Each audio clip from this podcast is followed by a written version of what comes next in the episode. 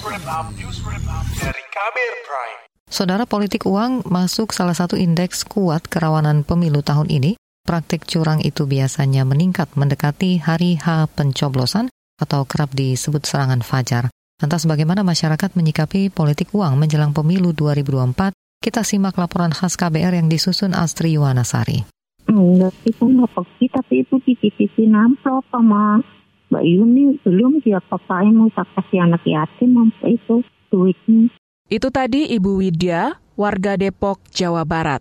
Ia mengaku menerima undangan dari salah satu peserta pemilu melalui grup WhatsApp ibu-ibu. Widya tidak menghadiri undangan tersebut. Ibu mau dapat undangan, seratus ribu mau ngasih ngasih katanya seratus ribu, tapi kemarin barusan dibuka pada amplopnya katanya cuma lima puluh.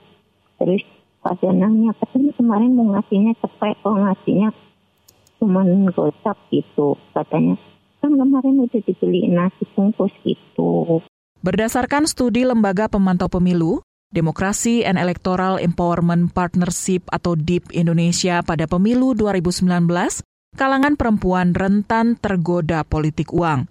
DIP mencatat, sekitar 72 persen responden mengaku menerima politik uang. Mayoritas adalah perempuan. Faktornya antara lain kurangnya literasi, hingga masalah ekonomi.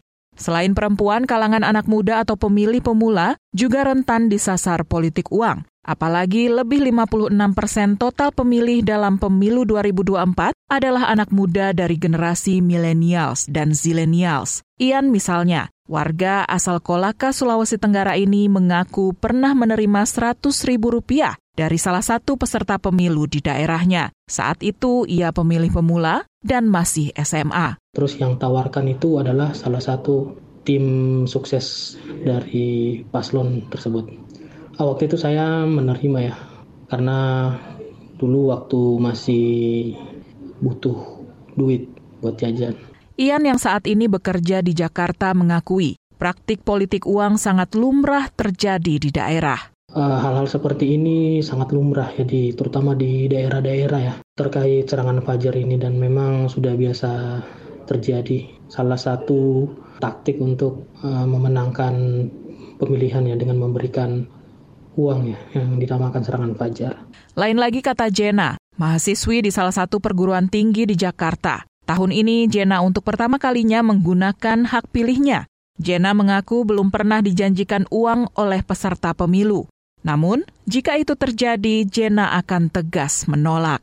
Personally aku bakal nolak sih secara keras karena kalau misalkan aku menerima itu kan berarti uh, aku harus uh, aku secara nggak langsung aku berjanji bahwa aku akan memilih caleg atau paslon tertentu di pemilu mendatang nanti.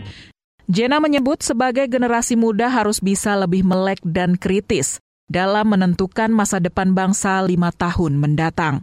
Kalau misalkan untuk memilih itu, kalau menurutku selain kita melihat apa namanya proker ke depannya, kita lihat juga bagaimana mereka menanggapi tentang masalah-masalah di Indonesia karena masalah di Indonesia ini tuh banyak banget terutama yang di highlight itu adalah orang-orang yang korupsi.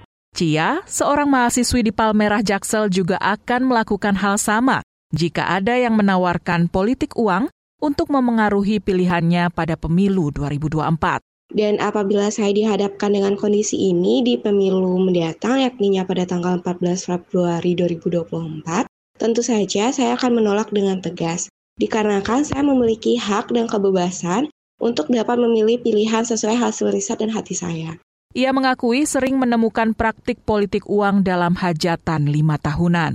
Dan hal-hal seperti ini sering kali saya temui dan menurut saya sudah mengakar di lingkungan masyarakat, sehingga dapat menginfluence masyarakat untuk dapat mengubah pilihannya sesuai dengan pemberi dan merusak arti pemilu itu sendiri. Saat ini tahapan pemilu 2024 memasuki masa tenang. Badan Pengawas Pemilu Bawaslu menjelaskan sejumlah larangan selama masa tenang, termasuk sanksi bagi pelanggar. Salah satunya politik uang. Dalam Undang-Undang tentang Pemilu dijelaskan tentang larangan menjanjikan atau memberikan imbalan kepada pemilih untuk memilih partai politik peserta pemilu. Sanksi bagi mereka yang melanggar ialah penjara maksimal 4 tahun dan denda maksimal 48 juta rupiah. Demikian laporan khas KBR, saya Astri Yuwanasari. Kamu baru saja mendengarkan news wrap up dari KBR Prime. Dengarkan terus kbrprime.id, podcast for curious mind.